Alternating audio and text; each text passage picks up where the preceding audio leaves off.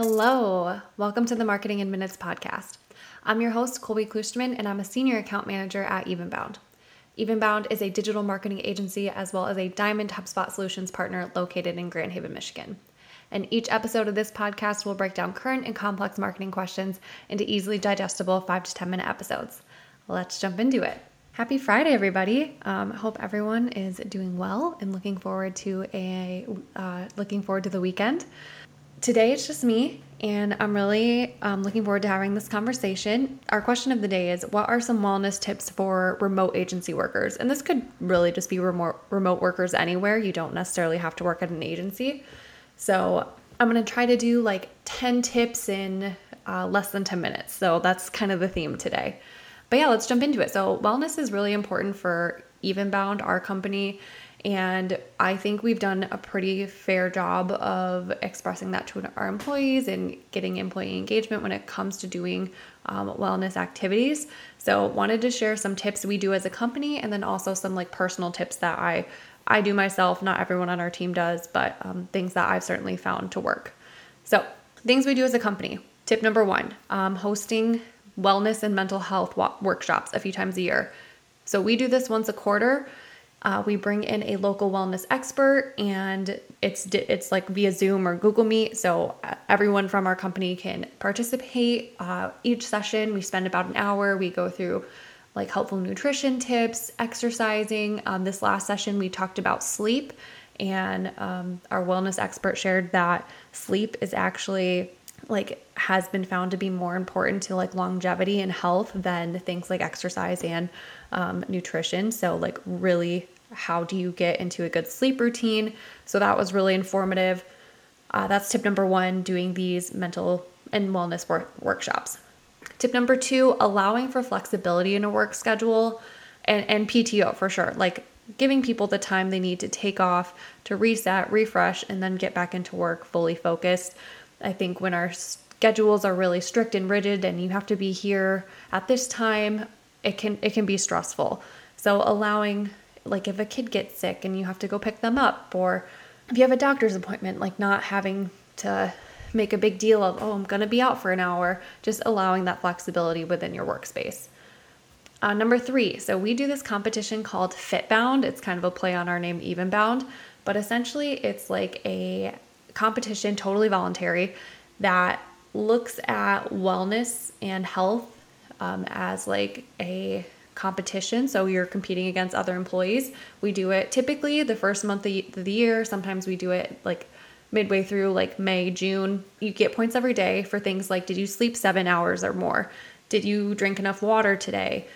Did you um, spend at least one hour away from your phone? Did you have a healthy meal? Things like that. And then we also have tailored it and iterated on it many times so you can have personal goals.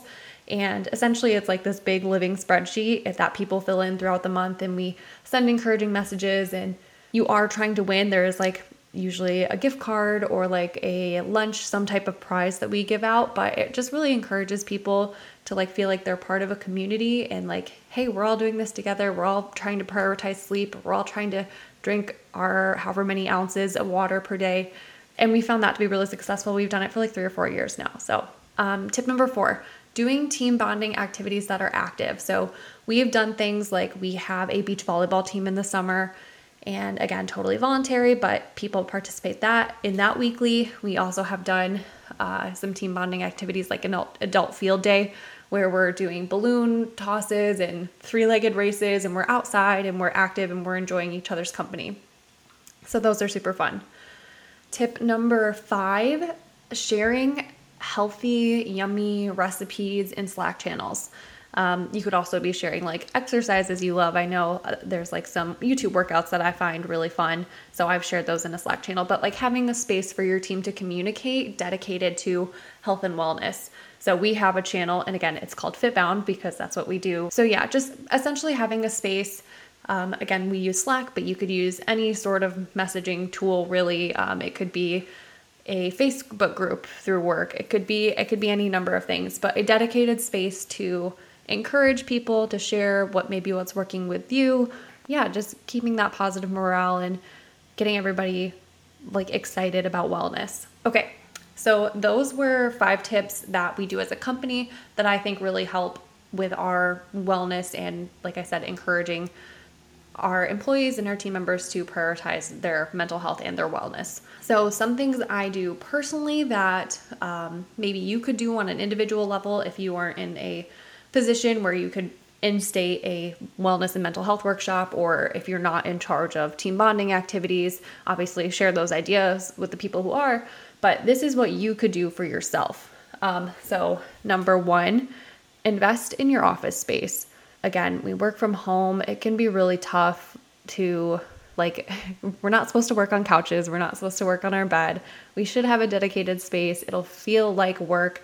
I currently am in my own office. I'm fortunate to have a space this large to dedicate to work but even if it's a corner of a room or it is on your couch but it's something you can like put down every night or move so it doesn't feel like work making it cozy, making it for you. And then ideally, when 5 p.m. or whenever you are done for the day comes, you can close that door, you can shut that laptop, and you can disassociate your home from your office.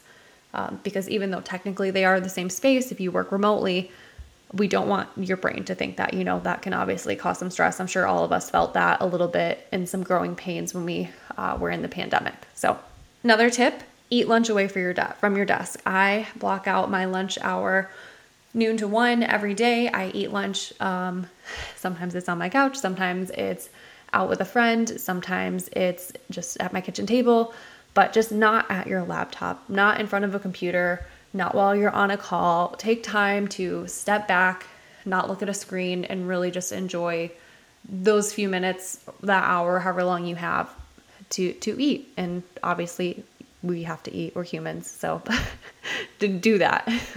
Something else I love to do, taking a walk every day. I live in a neighborhood with a nice little sidewalk, so I walk around, I take my dog. Um, I love going at lunch 15, 20 minutes. I mean, that's really all you need, or all I need personally, to feel like rejuvenated. If you don't live by a sidewalk, I mean, if you have a treadmill, you can walk on that. Um, you could go to a park and then walk. You could you could go to like your city or downtown, whatever's closest to you, and walk around. But just getting up, stretching your legs, again, stepping back.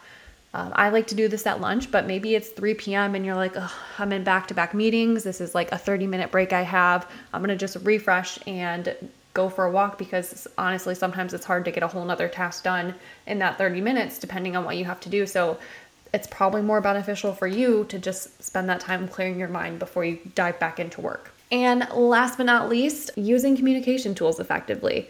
If at your company you are going to prioritize flexible work schedules, um, flexible PTO, whatever that is, you have to communicate very, very effectively.